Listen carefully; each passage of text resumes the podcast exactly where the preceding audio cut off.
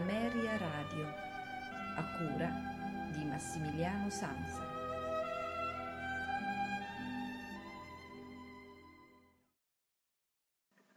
Una buonasera da Massimiliano Sanza e benvenuti alla prima puntata eh, della settimana dei notturni di Ameria Radio.